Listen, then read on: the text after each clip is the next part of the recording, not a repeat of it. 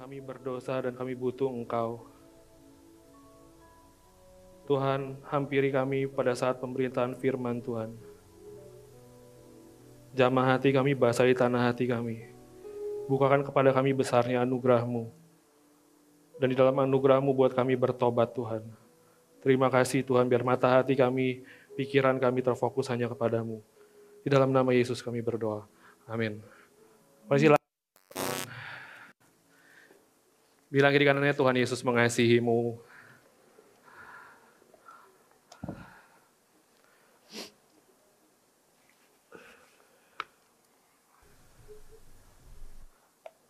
Hari ini kita akan melanjutkan uh, teman-teman semua tahu bahwa kita sedang terus membahas daripada kitab Roma. Kalau teman-teman ada yang baru join di Abayut hari ini atau beberapa waktu terakhir, ya kita firman Tuhan yang disampaikan, kita membahas secara runtut, secara eksposisi kitab Roma. Nah, mari kita review sebentar teman-teman. Kita sudah bahas dari lima minggu yang lalu di dalam Roma 1 ayat 1. Ya kita review ya kalau teman-teman mengikuti dari pertama kali kita bahas, kita belajar tentang hidup yang dikhususkan bagi Kristus. Ya, di lima minggu yang lalu kita belajar kemudian di Roma 1 ayat 2 sampai 7 tentang Injil yang dijanjikan. Kita bahas juga Roma 1 ayat 8 sampai 15 tentang eh sorry ini aku nggak bahas kemarin. Uh, ini di skip lagi itu. Kemudian kita bahas Roma 1 ayat 16 sampai 17 tentang Injil adalah kekuatan Allah yang menyelamatkan. Kemudian minggu lalu Kak Ongki bahas tentang Roma 1 ayat 18 sampai 32 ya tentang hukuman Allah atas kefasikan dan kelaliman manusia. Judulnya begitu ya. Eh, dan hari ini kita akan belajar di Roma 2 ayat 1 sampai 16 ya tentang hukuman Allah atas semua orang ya. Eh, teman-teman eh, aku akan melanjutkan yang Kak Ongki kemarin bahas karena yang hari ini dan sama yang kemarin itu ber, berkesinambungan. Nah, teman-teman mesti tahu bahwa kitab Roma ini adalah sebuah pelajaran dasar, sebuah doktrin dasar, sebuah kebe, uh, sebuah uh, kebenaran yang mendasar uh, dibahas dari paling awal sekali tentang dosa. Jadi teman-teman mungkin akan banyak melihat bahwa, wih banyak banget dosa diungkapkan, dosa disingkapkan, karena ini sedang membongkar hati kita. Teman-teman ketika engkau menyadari seberapa berdosanya kita, kau akan menyadari betapa besarnya anugerah Tuhan dalam hidupmu. Jadi Paulus sedang membongkar hati kita lewat banyak sekali dia menyingkapkan dosa-dosa ya. Jadi teman-teman jangan berpikir bahwa wah ini di gerejanya nih ngomongin dosa, ngomongin dosa terus gitu. Supaya teman-teman tahu bahwa ketika dosa disingkapkan, kau akan melihat kasih Kristus, anugerah Allah besar untukmu, untuk mempertobatkan kita. Nah di dalam perikop dan pasal-pasal awal kitab Roma memang membahas tentang dosa. Nanti kita akan bahas tentang penebusan Kristus, tentang kasih Allah, tentang kedaulatan Tuhan dalam hidup kita dan bagaimana seharusnya kita hidup di hadapan Tuhan. Ya, jadi mengambil uh, khotbah firman Tuhan dari kitab Roma sebetulnya sedang mencakup seluruh area kehidupan kita dan yang kita butuhkan. Oke, nah hari ini kita akan bahas dari Roma 2 ayat 1 sampai 16. Uh, aku agak nggak agak kalau pakai judulnya pakai sesuai dengan perikop, aku ganti sedikit. Hari ini judulnya adalah uh, mercy and justice ya. Justice and mercy ya. Keadilan dan kemurahan Allah. Mari kita berdoa. Bapak di surga nyatakan apa yang kami nggak bisa lihat. Kami nggak bisa ngerti firman-Mu tanpa roh kudus membukakannya. Oleh sebab itu kami berdoa, sungguh kami berdoa. Biar di waktu beberapa menit ke depan, kami tidak terlupakan Tuhan kami melihat bagaimana Roh Kudus membuat kami mengerti. Bagaimanapun keadaan kami, masa lalu kami, background kami Tuhan, kebenaran firman-Mu akan Kau nyatakan. Oleh sebab itu Tuhan jadikan mata hati kami terang supaya kami melihat pengharapan yang tersembunyi di dalam kemuliaan salib-Mu. Dalam nama-Mu Tuhan kami berdoa. Amin. Oke, teman-teman hari ini kita membahas tentang keadilan dan juga kemurahan Allah. Bilang kiri kanannya keadilan dan kemurahan Allah. Ya, teman-teman, Uh, tujuan aku mengkhotbahkan sebuah doktrin, sebuah Injil, ya tujuan aku mengkhotbahkan Injil. Setiap minggu kita belajar tentang Injil ya. Tujuannya adalah untuk mengubahkan lensa atau paradigmamu. Ya, aku uh, Injil atau doktrin itu bukanlah sebuah pelajaran agama, bukan. Tapi itu adalah sebuah lensa yang kita harus pakai dalam memandang kehidupan ini. Oke? Jadi kenapa aku mengkhotbahkan Injil setiap minggu sudah hampir satu tahun? Supaya lensa teman-teman ya itu diganti. Kalau lensa teman-teman diganti, engkau akan melihat hidup ini dengan jelas. Ya. Waktu lensa berpikirmu, paradigma berpikirmu diganti sesuai dengan doktrin yang benar, engkau tidak engkau akan mudah membedakan mana yang benar, mana yang salah.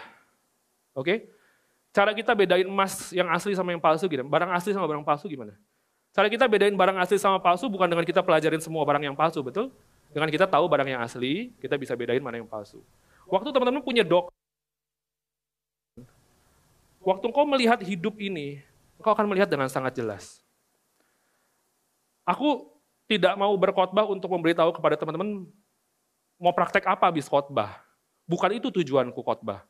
Tujuanku khotbah mau kesampaikan kepada teman-teman anugerah Allah yang membuat teman-teman lensanya diganti. Ya, bukan habis ini semua disuruh bersyukur semua atau disuruh praktek apa sama semua enggak gitu ya. Aku mau ganti lensa teman-teman dalam melihat hidup ini. Kalau lensa cara berpikir paradigmamu diganti, engkau akan bisa dengan benar melihat hidup ini. Jadi tujuan aku berkhotbah sekali lagi aku tidak sedang berkhotbah untuk mendikte teman-teman melakukan sesuatu, tapi mengganti caramu berpikir sesuai dengan prinsip yang benar. Nanti teman-teman mau prakteknya apa terserah lah. Hidup kita kan dinamikanya banyak ya. Ada yang lagi masalah sekolah, kuliah, kerjaan, ya keluarga, pasangan hidup, banyak ya semua masalah. Dinamika kita banyak. Tapi lensanya cuma satu, yaitu kebenaran. Kau harus pakai lensa itu untuk melihat semua hal. Amin. Dengan demikian kau bisa hidup benar di hadapan Tuhan. Nah teman-teman, Injil itu Berapa kali kita bahas Injil? Tadi hari ini di SPK seru sekali ya, satu jam kita bahas tentang doktrin keselamatan, kita belajar bagaimana Allah memilih kita, menyelamatkan kita. Nah teman-teman, Injil itu akan mengubahkan lensa kita memandang hidup. Yaitu mengubahkan kita melihat hidup ini, dunia yang fana ini, dunia yang sia-sia ini, dunia yang sementara ini, untuk melihat kepada apa yang kekal untuk melihat apa apa yang kekal. Teman-teman, kekekalan itu bukan hanya sebuah lifetime. Kita bilang, oh kekekalan ya nanti waktu kita mati, kita masuk ke dalam kekekalan. Kekekalan itu bukan hanya sebuah lifetime, tapi kekekalan itu adalah quality of life. Kekekalan itu adalah kualitas hidup. Jadi kalau kita hidup hari ini tanpa melihat kepada apa yang kekal ya, kita nggak akan pernah punya kualitas hidup yang lebih baik. Makanya teman-teman dalam setiap firman disampaikan, kita harus beralih cara pandangnya dari melihat dunia yang fana ini ya, yang sementara ini kita harus semakin tidak mencintainya. Supaya kita dapat melihat apa yang Tuhan sediakan bagi hidup kita. Nah, teman-teman hari ini ya kita akan bahas dari Roma 2 ayat 1 sampai 16. Mari kita buka sama-sama Alkitab kita. Judulnya hukuman Allah atas semua orang. Ya, dan teman-teman akan melihat bagaimana Eh, Injil Kristus itu akan mengubahkan hidup kita ketika kita belajar kebenaran hari ini. Ya. Aku akan membagi tiga bagian dalam Roma 2 ayat 1 sampai 16 ini. Kita baca dulu bersama-sama uh, ayat aku kasih tahu oh, aku, aku kasih tahu dulu gini. Jadi kemarin Ongki bahas Ongki bahas Roma 1 18 sampai 31. Itu juga tentang hukuman Allah. Jadi Paulus itu lagi bongkar sebuah dosa dalam orang-orang yang tidak bermoral. Oke? Di minggu lalu yang Ongki bahas. Jadi dua bagian ini adalah satu kesatuan. Nah, yang lalu Ongki bahas bahwa Paulus lagi bongkar banyak dosa.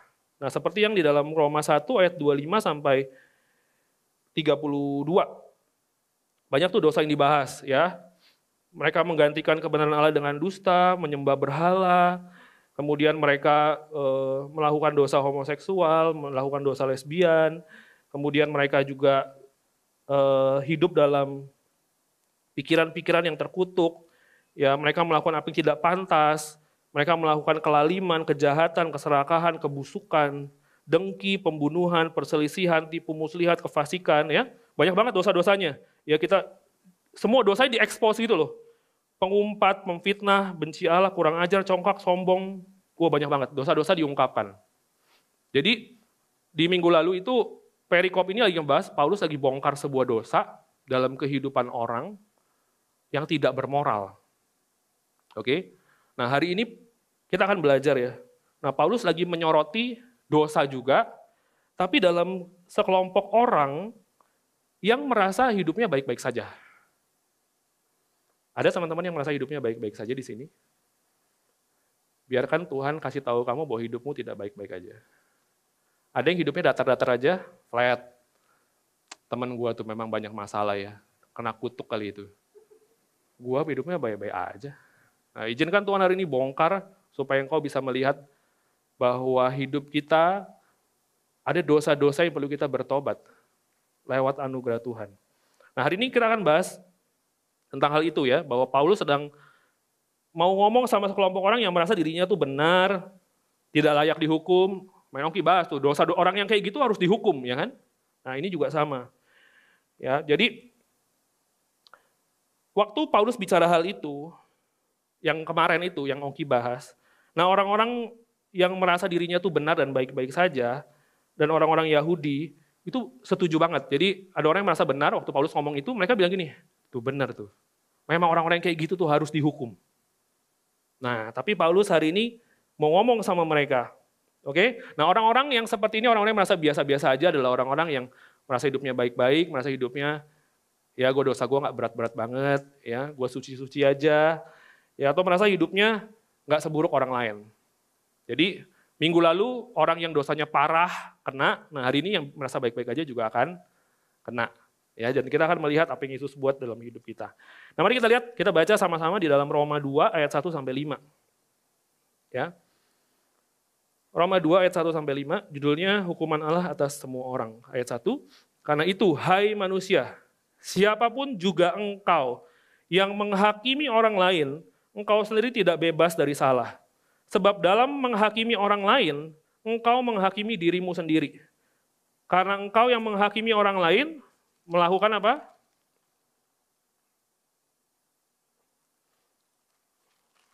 Melakukan hal yang sama. Jadi teman-teman, aku akan membahas, Tuhan itu menghukum tiga jenis orang. Tiga jenis orang. Nah kita kita akan lihat. Nah yang pertama teman-teman, boleh ditampilkan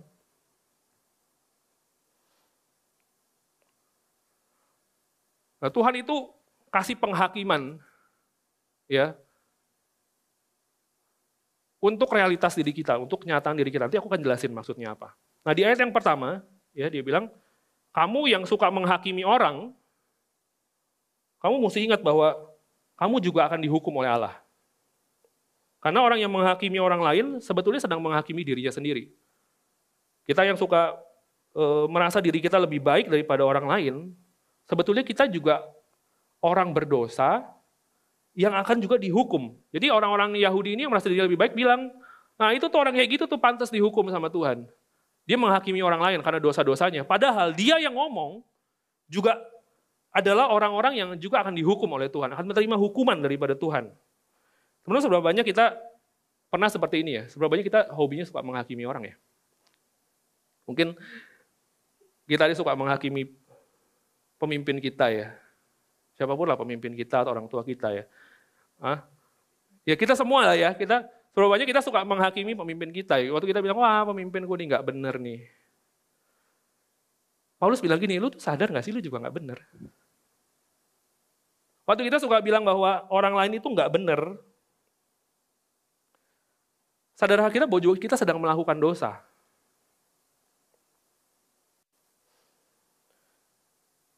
Kita suka, suka kesel ya kalau kita dipimpin sama pemimpin yang kita berpikir, kok nggak bener ya?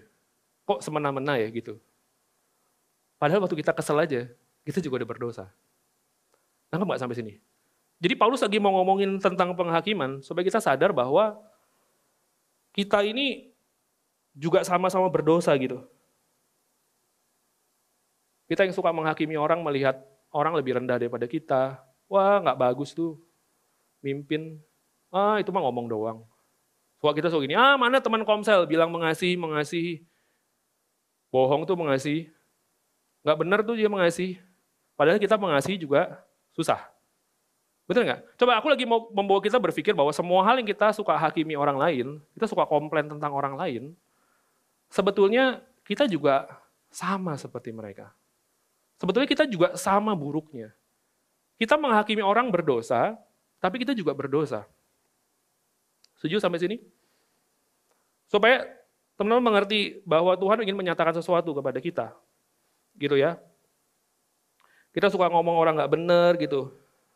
Gosipin orang, gosipin pemimpin, gosipin teman komsel gitu. Padahal hati kita juga sebetulnya bobrok.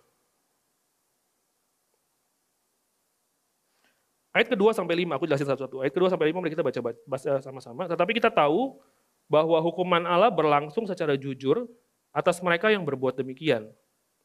Ayat ketiga, dan engkau hai manusia, engkau yang menghakimi mereka yang berbuat demikian, sedangkan engkau sendiri melakukannya juga. Adakah engkau sangka bahwa engkau akan luput dari hukuman Allah?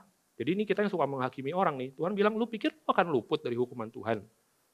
Oke, ayat 4, maukah engkau menganggap sepi kekayaan kemurahannya, kesabarannya, dan kelapangan hatinya. Tidakkah engkau tahu bahwa maksud kemurahan Allah ialah menuntun engkau kepada pertobatan? Orang-orang yang suka berpikir dirinya lebih baik daripada orang lain, menghakimi orang lain, ngomongin orang lain, sebetulnya dia juga adalah orang berdosa yang tidak lebih baik. Karena sering kali mereka berpikir bahwa diri mereka lebih lebih Orang yang suka menghakimi orang tuh suka mikir bahwa dia pikir tuh Tuhan tuh berpikir dia lebih baik. Gitu ya. Bahkan dia orang suka berpikir bahwa dia itu nggak nggak pantas gitu dihukum seperti orang lain harus menerima hukuman atau ganjaran. Nah, Paulus bilang begini, orang yang suka menghakimi orang lain, suka asumsi, judgement di dalam hati, Sebetulnya orang itu sedang menimbun murka daripada Tuhan. Kalau teman melihat di ayat 4. Maukah engkau menganggap sepi kekayaan kemurahannya, kesabarannya, dan kelapangan hatinya? Ya. Ayat ketiga yang dia bilang, kita tuh lagi nimbun murka. Jadi teman-teman hati-hati ya dalam hidup kita ya. Kalau kita suka menghakimi orang lain, kita merasa diri kita lebih baik. Siapa pun itu, orang tua kita, pemimpin kita, teman kita, teman komsel kita, pembina kita. Kita sedang menimbun, dia bilang. Menimbun murka Allah. Nah teman-teman, sering kali kita waktu kita lakukan dosa ya, kita nggak langsung kena petir gitu ya. Waktu kita lakukan dosa kan, Alkitab bilang kita tuh kayak lagi nimbun sesuatu. Bukan lakuin dosa tiba-tiba kesambar geledek gitu. Wah Allah ini murka, nggak gitu ya. Tapi waktu kita melakukan dosa berulang-ulang, Tuhan itu bukan nggak tahu. Waktu kita lakukan dosa, Tuhan itu bukannya tidak tahu. Dia tuh tahu apa yang ada dalam hati kita sampai suatu saat dia akan menyatakan keadilannya buat kita. Jadi teman-teman hati-hati. Kita yang suka berpikir, ah buat dosa nggak apa-apa. Ah nggak ada yang tahu kok buat dosa. Ah nonton bokep nggak ada yang tahu kok. Iya, iya nonton bokep nggak ada yang tahu ya. Ah ini itu ini nggak tahu. Hati-hati loh. Semua dosa yang ada dalam hati kita itu tidak tersembunyi di hadapan Tuhan. Dan kita akan menerima konsekuensinya. Kuasa dosa telah dipatahkan oleh Yesus di kayu salib. Konsekuensi dosa, tanggung sendiri. Bilang kiri kanannya, tanggung sendiri.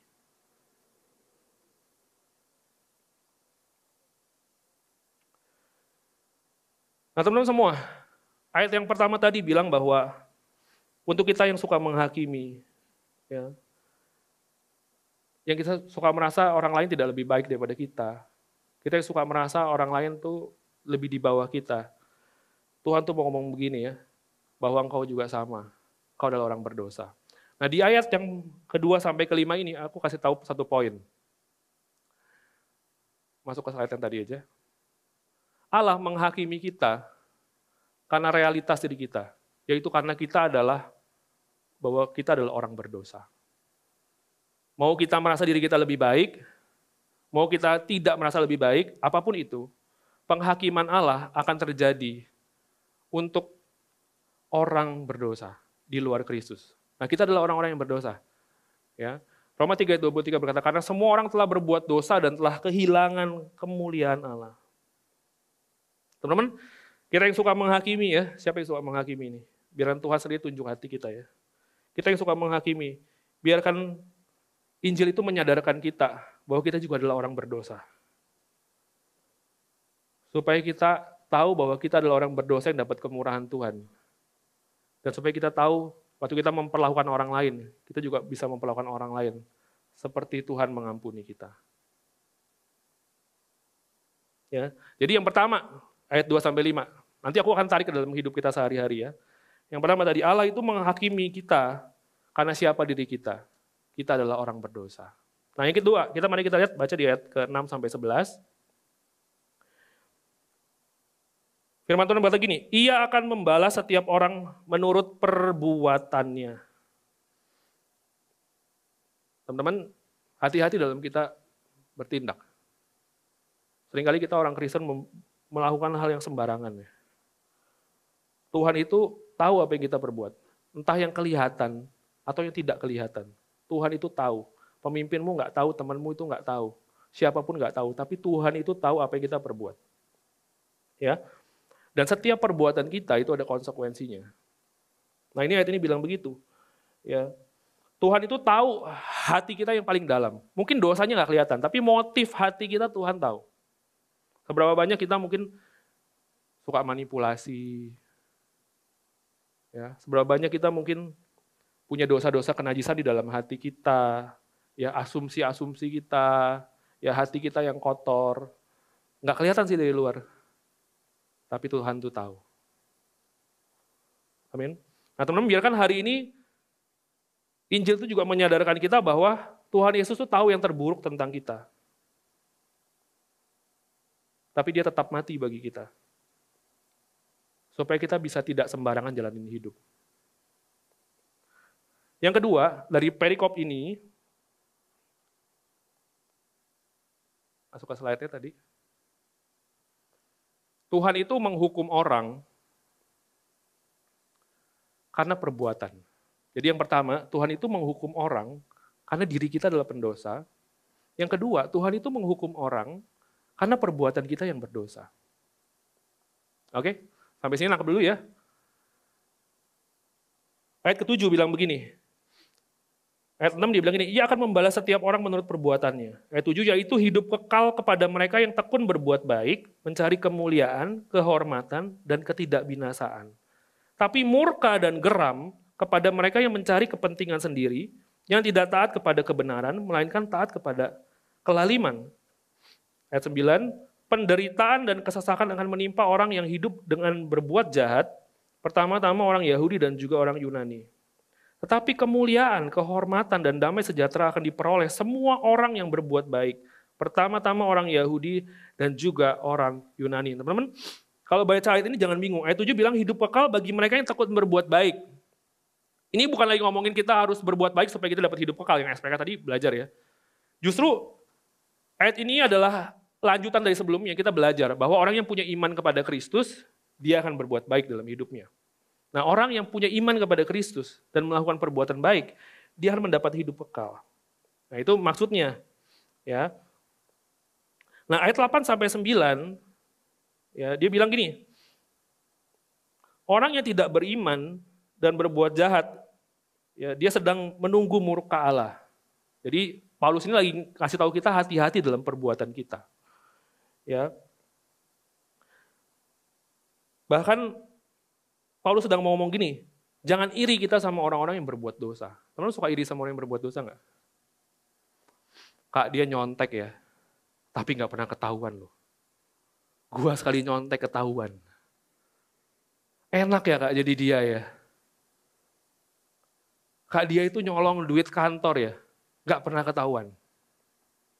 Tapi hidupnya tetap diberkati itu. Sering pernah melihat kayak gitu? Wah, di sekolah, itu orang yang nyontek. Tetap pintar-pintar aja tuh. Tetap nilainya bagus tuh. Ya biarin aja teman-teman. Alkitab bilang gini, Allah itu bukan, Allah itu tidak selalu langsung mendidik orang. Dia itu tungguin. Sekali, dua kali, tiga kali. Tapi bagiannya dia akan tetap ada. Makanya teman-teman berhati-hati sama perbuatan kita. Mungkin kita lihat hari ini orang nyontek fine-fine aja. Tapi dia nggak tahu gitu bahwa apa yang dia lakukan nyontek aja terus. Nggak pernah belajar. Mungkin lagi bagus, tapi otaknya tetap kosong. Benar nggak? Ya. Jadi ini Paulus lagi menyoroti dosa, perbuatan-perbuatan kita, ya, itu juga akan mendatangkan hukuman. Oke, jadi boleh tampilkan lagi. Teman belajar dulu ya sebentar ya konteksnya ya. Bersabar. Ya. Bukan, bukan. Yang tadi. Masih slide ketiga.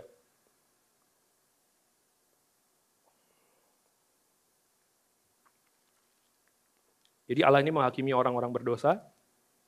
Karena kita yang berdosa, klik selanjutnya. Allah ini menghakimi perbuatan kita. Nah, mari kita baca yang terakhir. Ini poin yang terakhir. Aku jelasin. Ayat ke-12. Ayat 11 kita baca sampai 15. Sebab Allah tidak memandang bulu. Sebab semua orang yang berdosa tanpa hukum Taurat akan binasa tanpa hukum Taurat. Dan semua orang yang berdosa di bawah hukum Taurat akan dihakimi oleh hukum Taurat. Karena bukanlah orang yang mendengar hukum Taurat yang benar di hadapan Allah, tapi orang yang melakukan hukum Tauratlah yang akan dibenarkan. 14. Apabila bangsa-bangsa lain yang tidak memiliki hukum Taurat oleh dorongan diri sendiri melakukan apa yang dituntut hukum Taurat, maka walaupun mereka tidak memiliki hukum Taurat, mereka menjadi hukum Taurat bagi diri mereka sendiri. Ayat 15, sebab dalam sebab dengan itu mereka menunjukkan bahwa isi hukum Taurat ada tertulis dalam hati mereka dan suara hati mereka turut bersaksi dan pikiran mereka saling menuduh atau saling membela. Teman-teman mungkin tidak mengerti ya isinya. Aku mau kasih kesimpulannya dari ayat ini. Jadi pada saat itu ada kondisi bahwa ada orang-orang yang tidak bermoral tadi, kemudian ada orang-orang yang merasa dirinya lebih baik. Nah Paulus bilang gini, eh lu tahu nggak semuanya bahwa Tuhan akan hukum lu. Satu, karena siapa diri lu adalah orang berdosa, Tuhan akan menghukum lu dua. Karena perbuatan-perbuatan lu juga berdosa. Nah yang ketiga, Tuhan lagi ngomong gini, ada orang-orang Yahudi suka merasa bahwa orang-orang di luar Yahudi, orang-orang di luar orang pilihan Allah, mereka adalah orang-orang berdosa. Nah Tuhan lagi ngomong sama orang Yahudi gini, eh lu tuh juga berdosa. Karena lu punya hukum Taurat, tapi lu nggak bisa mengikutinya. Lu berdosa. Tapi ada orang-orang yang bukan orang-orang Yahudi, orang-orang yang bukan punya hukum Taurat. Dia bilang gini, kalau gue gimana? Gue gak percaya hukum Taurat. Nah Tuhan bilang gini, Paulus bilang gini, lu yang gak punya hukum Taurat tetap berdosa. Karena Tuhan kasih hati nurani sama lu. Ketika kita lakukan dosa, hati nurani selalu bunyi. Teman setiap kita punya hati nurani. Waktu kita mau melakukan dosa, waktu kita mau berbuat salah, hati nurani kita tuh bunyi. Nah, tanda kita sedang melakukan dosa. Nah, pada dasarnya setiap orang itu adalah tahu bahwa mereka adalah orang berdosa. Nah, boleh tampilkan slide-nya? Inti daripada khotbah hari ini adalah begini. Yang tadi. Ya, satu lagi, klik. Iya, sekali klik lagi. Bahwa Allah sedang ngomong gini, Tuhan itu menghakimi semua orang. Karena semua orang berdosa dan tidak ada yang lebih baik. Tapi kita punya satu kabar baik. Mari kita baca di ayat yang terakhir Roma 2 ayat 16. Hal itu akan nampak pada hari bila mana Allah sesuai dengan Injil yang kuberitakan akan menghakimi segala sesuatu yang tersembunyi dalam hati manusia. Orang jenis yang ketiga, orang yang akan dihakimi adalah orang yang tidak percaya kepada Injil. Orang yang tidak percaya kepada Injil adalah orang yang akan dihakimi oleh Tuhan dan dihukum oleh Tuhan. Kesimpulannya adalah, ini kesimpulannya dari semua yang tadi kita bicarakan, bahwa kita semua adalah orang berdosa, yang apabila kita tidak percaya kepada Injil, kita tidak percaya kepada Yesus yang mati dan bangkit bagi kita, kita akan mengalami hukuman daripada Tuhan.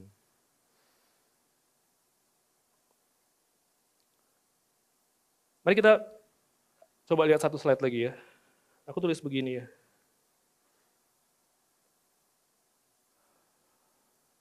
Ya, next.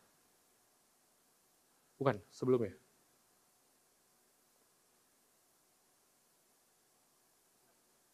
Coba sekali lagi. Lagi coba. Sekali lagi. Setiap hari kita berdosa. Betul?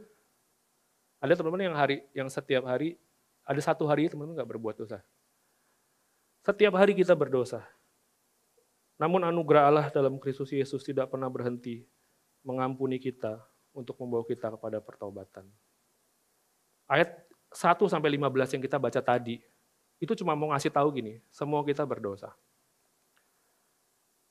Dan kalau kita tidak percaya kepada Injil Yesus Kristus, kita akan dihukum.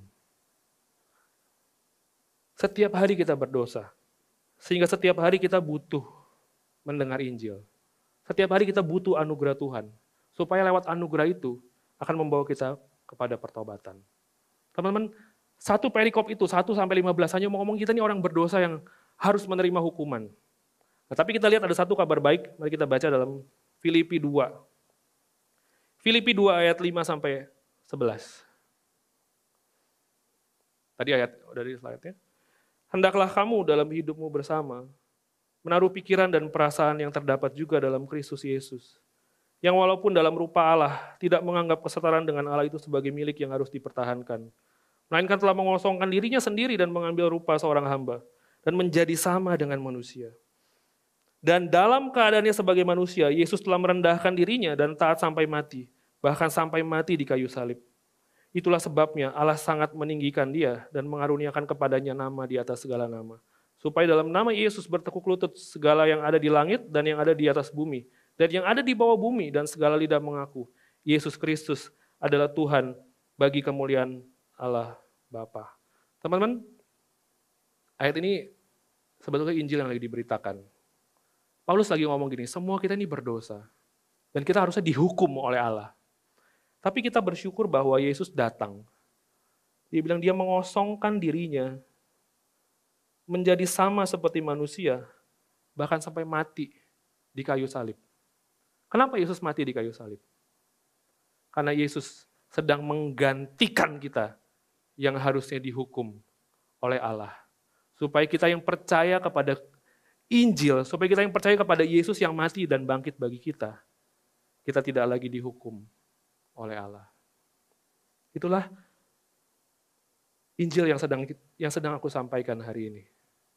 Kita semua adalah orang yang berdosa yang harus dihukum. Kita ini suka menghakimi orang. Kita suka memandang rendah orang. Seharusnya kita sadar kita adalah orang-orang berdosa. Tapi waktu kita berdosa, kita patut dihukum. Kita juga sadar bahwa ada Yesus yang datang ke dunia untuk dihukum, gantikan kita. Supaya apa? Supaya kita tidak lagi mendapat penghukuman. Amin teman-teman. Kita bersyukur bahwa Yesus mati gantikan kita. Kita yang suka menghakimi orang, Kristus dihakimi juga karena kita. Kita yang suka menganggap diri kita benar, Kristus dihakimi supaya kita menjadi benar. Kita suka bilang kita ini lebih baik daripada orang. Tapi Kristus itu dihakimi supaya kita benar-benar jadi orang benar. Kita yang suka berbuat jahat, tapi Kristus juga dihakimi karena perbuatan-perbuatan jahat kita. Teman-teman, apa yang Yesus buat di kayu salib? Bisa lihat slide-nya. Apa yang Yesus buat di kayu salib? Next. Next lagi. Ya. Kalau kita baca dalam Roma 2 ayat 9 sampai 10 kita baca sama-sama ya. Ini nanti aja. Roma 2 ayat 9 sampai 10. Boleh kita buka sama-sama.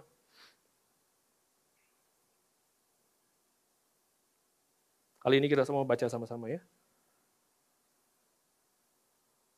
Roma 2 ayat 9 sampai 10, mari kita baca sama-sama. 1, 2, 3. Penderitaan dan kesesakan akan menimpa setiap orang yang hidup yang berbuat jahat. Pertama-tama orang Yahudi dan juga orang-orang Yunani. Tapi kemuliaan, kehormatan, dan damai sejahtera akan diperoleh semua orang yang berbuat baik. Pertama-tama orang Yahudi dan juga orang Yunani. Teman-teman, boleh kembali ke slide yang tadi? Ini yang Yesus buat dalam hidup kita. Paulus bilang gini, orang yang suka berbuat jahat ya. Penderitaan dan kesesakan akan dikasih kepada dia. Tapi kemuliaan dan hormat akan dikasih kepada orang yang suka berbuat baik. Tapi kita dengar Injil hari ini, Yesus bahwa Yesus melakukan ganti dosa kita. Waktu kita melihat kepada Injil, kita dapat melihat bahwa apa? Kristus yang adalah orang benar. Kristus yang adalah orang baik, ditimpakan penderitaan dan kesesakan. Supaya kita yang adalah orang jahat, dapat memiliki kemuliaan dan hormat. Ini kuasa pertukaran yang Yesus lakukan di kayu salib. Teman-teman, kita ini orang-orang berdosa ya. Yang seharusnya, Alkitab bilang, hidup lu harusnya menderita. Kalau ada orang buat salah sama kita ya, kita suka ngomongnya gimana? Kalau ada orang tuh bener-bener jahat sama kita, kita suka bilangnya apa? Mampus lu. Lihat loh, suatu saat nanti lu terima balasannya. Eh, jangan ngomong gitu. Semua dosa-dosa kita akan dihakimi oleh Tuhan. Makanya Tuhan bilang gini, ditampilkan ya slide yang tadi ya. Tuhan bilang gini, penderitaan akan, dan kesesakan akan dikasih sama kita yang suka buat jahat, buat dosa. Tetapi kemuliaan dan hormat akan diberikan pada orang-orang yang berbuat baik. Tapi kita bersyukur teman-teman. Kita semua ini adalah orang-orang jahat ya. Orang-orang berdosa kita nggak akan bisa terima kemuliaan dan hormat. Tapi melalui Injil, melalui apa yang Yesus buat di kayu salib bagi hidup kita. Yesus, dia bilang, Yesus yang adalah orang baik, ditimpakan penderitaan dan kesesakan di atas kayu salib. Supaya kita yang adalah orang jahat, supaya kita yang adalah orang berdosa, dapat memiliki kemuliaan dan hormat. Boleh diklik satu lagi? Kita yang adalah orang berdosa, teman-teman. Melalui Injil, realitas hidup kita, identitas kita diganti. Kita adalah orang benar. Boleh klik lagi? Kita yang berdosa ya, yang, yang kita harus dihakimi untuk mendapatkan hukuman. Kita berdosa harus dihakimi untuk mendapatkan hukuman. Tapi melalui Injil, kita yang adalah orang benar akan dihakimi untuk mendapatkan upah. Teman tahu, orang yang berdosa suatu saat akan dihakimi untuk menerima hukuman. Kita semua tahu ya, kalau kita berdosa nih, orang yang di luar Kristus yang berdosa, nanti kita akan dihakimi supaya kita akan dihukum menurut perbuatan kita. Tapi waktu kita percaya kepada Kristus yang telah dihukum atas dosa-dosa kita, suatu saat nanti kita semua yang percaya kepada Kristus juga akan dihakimi. Tapi bukan untuk mendapatkan hukuman, tapi untuk mendapatkan upah di surga.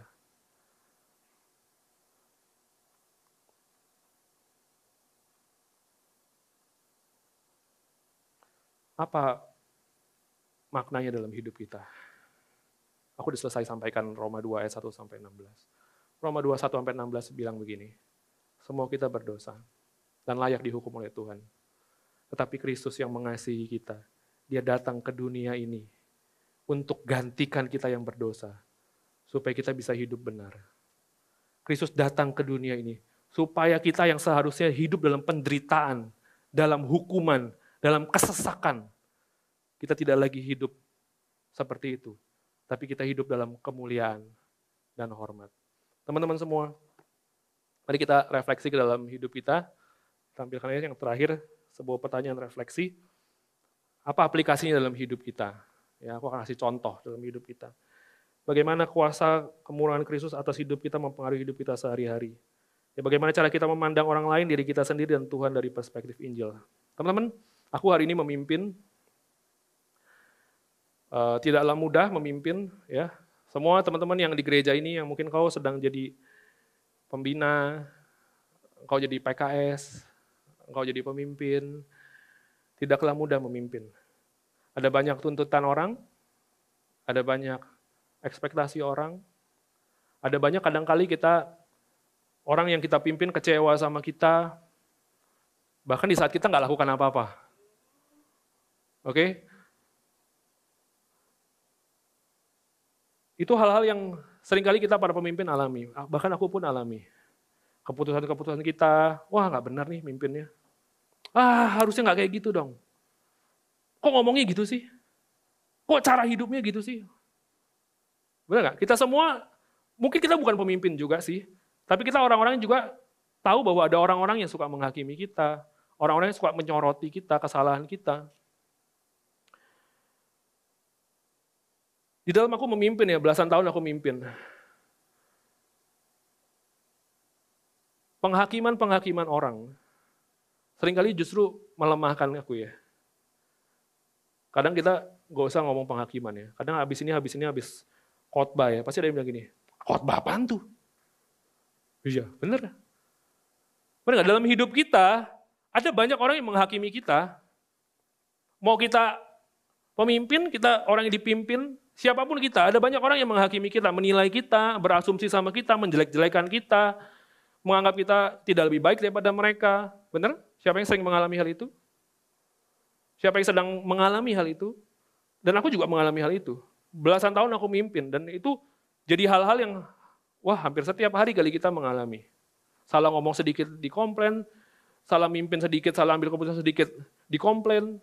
Dan sering kali buat aku justru jadi menghakimi diri sendiri. Oh ya salah ya gue. Oh ya salah ya gue. Tapi aku Waktu aku melihat kepada ayat ini, waktu aku melihat kepada kebenaran ini, Injil mengajarkan aku bahwa karena aku Kristus juga dihakimi. Bahkan dihukum karena aku sendiri. Sehingga aku sadar bahwa aku tidak lebih baik daripada orang lain. Dan waktu aku sadar aku tidak lebih baik daripada orang lain, aku bisa mengampuni mereka. Aku bisa tumbuh dengan lebih baik. Aku bisa melihat diri sendiri sebagai orang yang sudah ditebus, dan oleh karenanya aku semakin berubah. Semakin serupa dengan Yesus. Teman-teman hari ini, apa pun yang sedang kau alami ya, mungkin dalam relasi dengan teman-temanmu, ada banyak sorotan-sorotan penghakiman-penghakiman. Bahkan hal-hal yang gak enak masuk dalam hidupmu. Atau bahkan ada perlakuan orang yang tidak baik dalam hidupmu. Orang tuamu, temanmu, mantanmu, Biasa mantan kadang pas baru-baru mantan perlakuannya agak kurang enak ya. Eh, ketemu kayak nggak kayak nggak ngeliat gitu. Kadang mending lihat tembok daripada lihat muka lu gitu. Banyak hal ya dalam relasi dalam kehidupan kita. Teman-teman, sering kali itu mungkin melemahkan kita, menjatuhkan kita. Tapi hari ini kita belajar bahwa di dalam kita percaya kepada Injil, kita tahu bahwa kita juga adalah orang berdosa. Aku kadang kalau lagi mimpin ya banyak orang kita perlu jujur bahwa kita tuh nggak suka dikritik ya. Betul nggak? Meskipun waktu kita dikritik kita thank you ya gitu. Tapi coba aja lu jadi gua. Bener nggak? Lu ngomong sih gampang. Coba aja lu jadi gua. Lu mimpin deh gitu. Kadang suka orang gini, khotbahnya tadi kok gitu ya? Lu khotbah deh. iya loh, Lu khotbah deh sini, saudara coba. Nyiapinnya berjam-jam, mikirnya juga puyeng ke mana-mana. Nah, tapi aku nggak apa-apa. Nggak apa-apa. Aku belajar melihat bahwa ya aku juga nggak lebih baik daripada orang. Kalau orang kritik kepemimpinan, kalau orang kritik pribadi aku, cara aku hidup, kesalahan-kesalahan aku, aku belajar bahwa ya aku orang berdosa sih. Dan bahkan karena aku, Kristusku juga dihukum karena aku kok. Dia tuh juga dihakimi karena aku. Tapi dia nggak pernah bilang gini sama aku, karena lu nih. Gak bener lu hidup lu. Tapi waktu aku sadari memang bahwa aku juga berdosa dan Kristus mati buat aku. Loh, kenapa gue harus berespon yang tidak enak sama orang? Kenapa gue harus balas orang? Kenapa gue harus jadi down karenanya? Loh, memang karena Kristus juga Gua ini salahnya sama Kristus lebih banyak. Kekurangan gua kepada Kristus itu lebih banyak. Tapi Kristus dihukum karena gua. Sehingga itu membuat gue mengubah cara pandang. Hari-hari ini mungkin kalau terima kritik gitu, ya kadang nggak enak. Tapi aku belajar untuk thank you ya gitu Tuhan. Itu akan bawa gue melihat ini dengan lebih baik. Teman apa, apa yang sedang terjadi dalam hidupmu hari ini? Mungkin kau sedang disalahpahami. Nggak apa-apa kok engkau disalahpahami. Karena memang kau lebih salah daripada apa yang mereka paha, pahami. Ngerti nggak? Bahwa kita ini pada dasarnya kita adalah orang berdosa, jadi orang mau salah paham sama kita, sebetulnya kita lebih buruk daripada salah pahamnya dia. Iya, kalau kita berpikir bahwa wah orang salah paham tuh sama kita, gue balas lu, gue ngomong, gue gua, gua ceritain lu di sosmed, gue bocorin lu rahasia lu. Kita berpikir bahwa kita nggak lebih baik daripada mereka, ya kita nggak seperti Kristus. Teman-teman hari ini, apa pun yang terjadi dalam hidupmu, sadari bahwa kita adalah orang berdosa. Yang karena kesalahan kita, Kristus menanggungnya bagi kita. Sehingga waktu ada orang lain mungkin salah kepada kita, berdosa kepada kita, kita tahu bahwa kita perlu melepaskan kemurahan, seperti Tuhan melepaskan kemurahan kepada kita. Teman-teman, mari kita datang kepada Tuhan. Ya,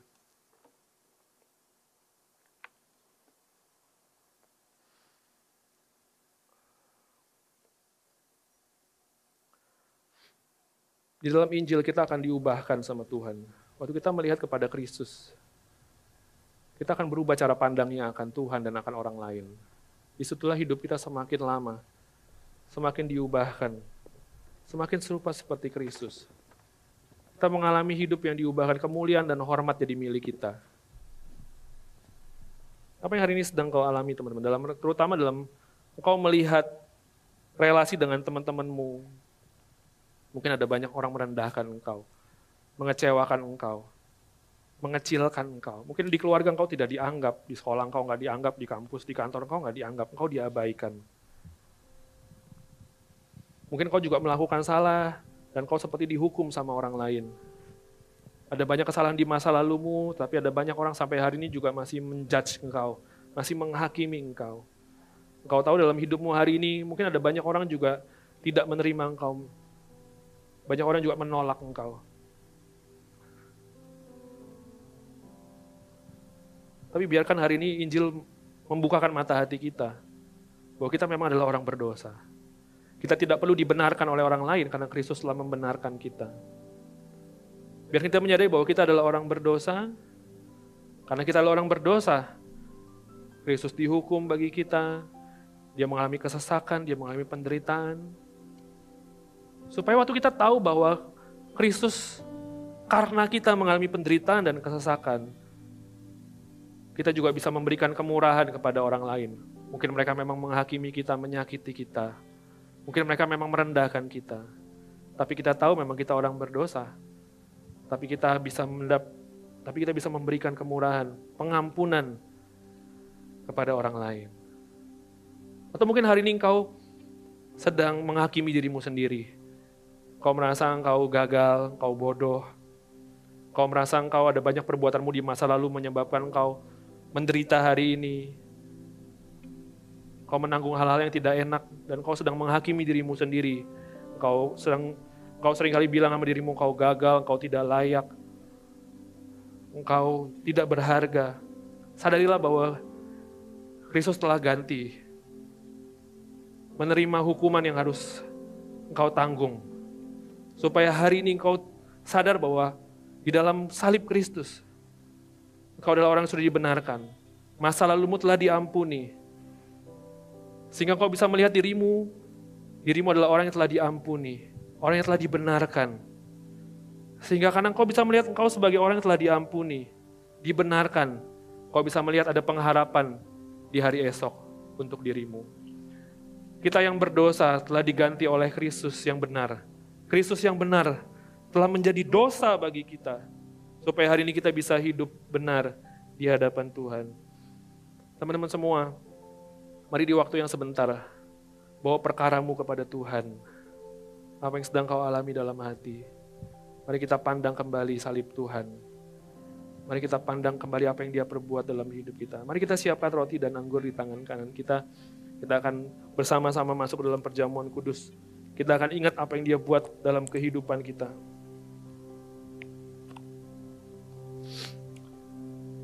Adakah kau yang belum menerima roti dan anggur, boleh kau angkat tangan.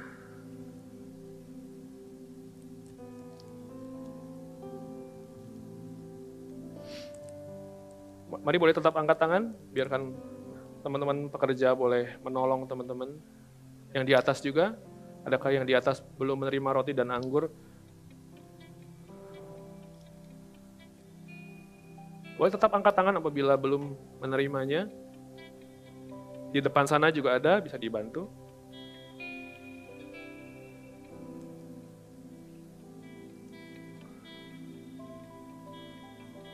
Di belakang sana juga ada, silahkan dibantu. Sudah semua? Mari kita bangkit berdiri, kita datang kepada Tuhan.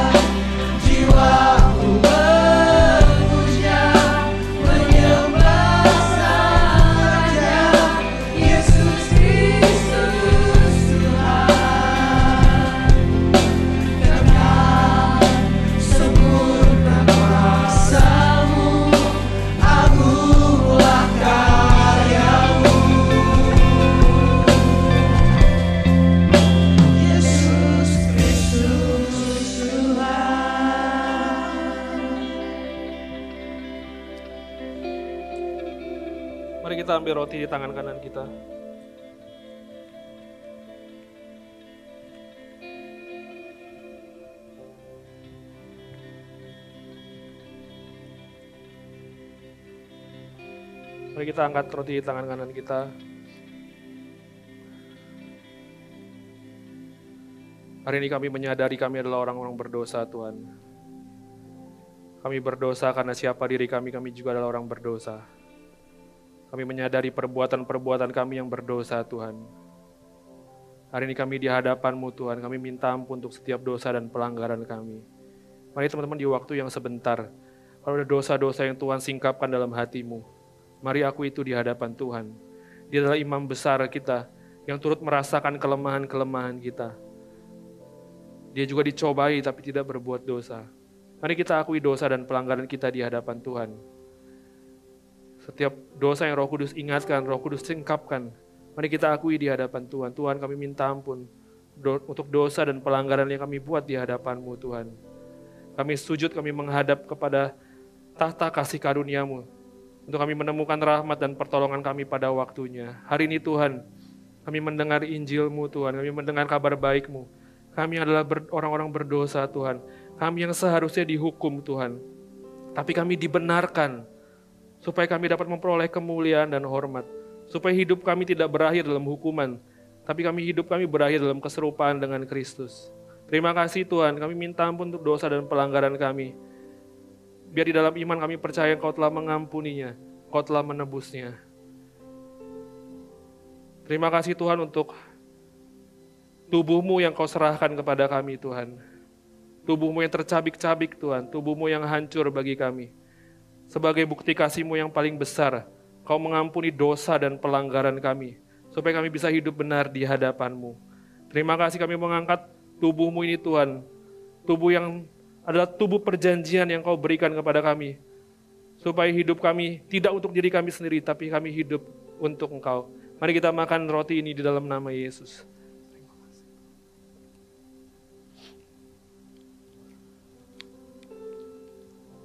Mari kita angkat anggur ini di tangan kanan kita.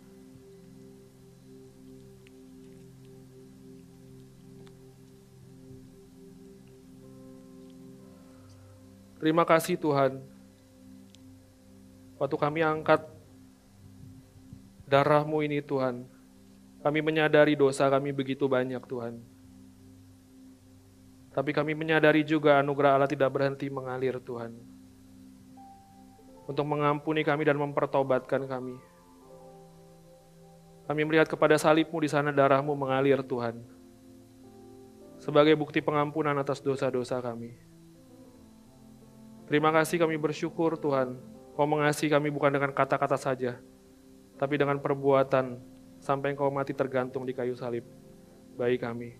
Kami mengangkat darahmu ini adalah perjanjian yang kau tumpahkan kepada kami Tuhan untuk pengampunan dosa. Supaya kami yang seharusnya dihukum, tidak dihukum lagi. Tapi kami mengalami kehidupan yang semakin diubahkan serupa Yesus. Kami terima darah pengampunan ini di dalam nama Yesus Tuhan. Mari kita bersyukur. Katakan terima kasih Tuhan. Kau ampuni dosa kami Tuhan. telah mengerjakan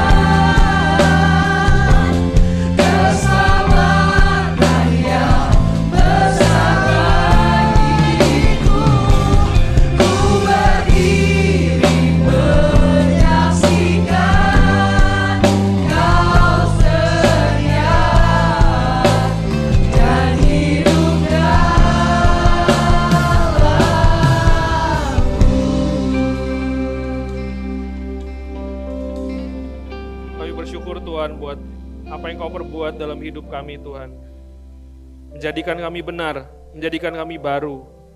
Sehingga oleh karenanya kami punya pengharapan akan hari esok. Sehingga oleh karenanya kami dapat memandang hidup ini Tuhan, sebagaimana apa yang kau telah perbuat dalam hidup kami. Kami bersyukur untuk firman-Mu, firman-Mu adalah sarana anugerah yang akan mengubahkan hidup kami. Setiap kata-katamu Tuhan yang tertancap dalam hati anak-anakmu, biarkan itu bertumbuh dan berbuah. Terima kasih kami bersyukur, dalam nama Yesus kami berdoa. Amin.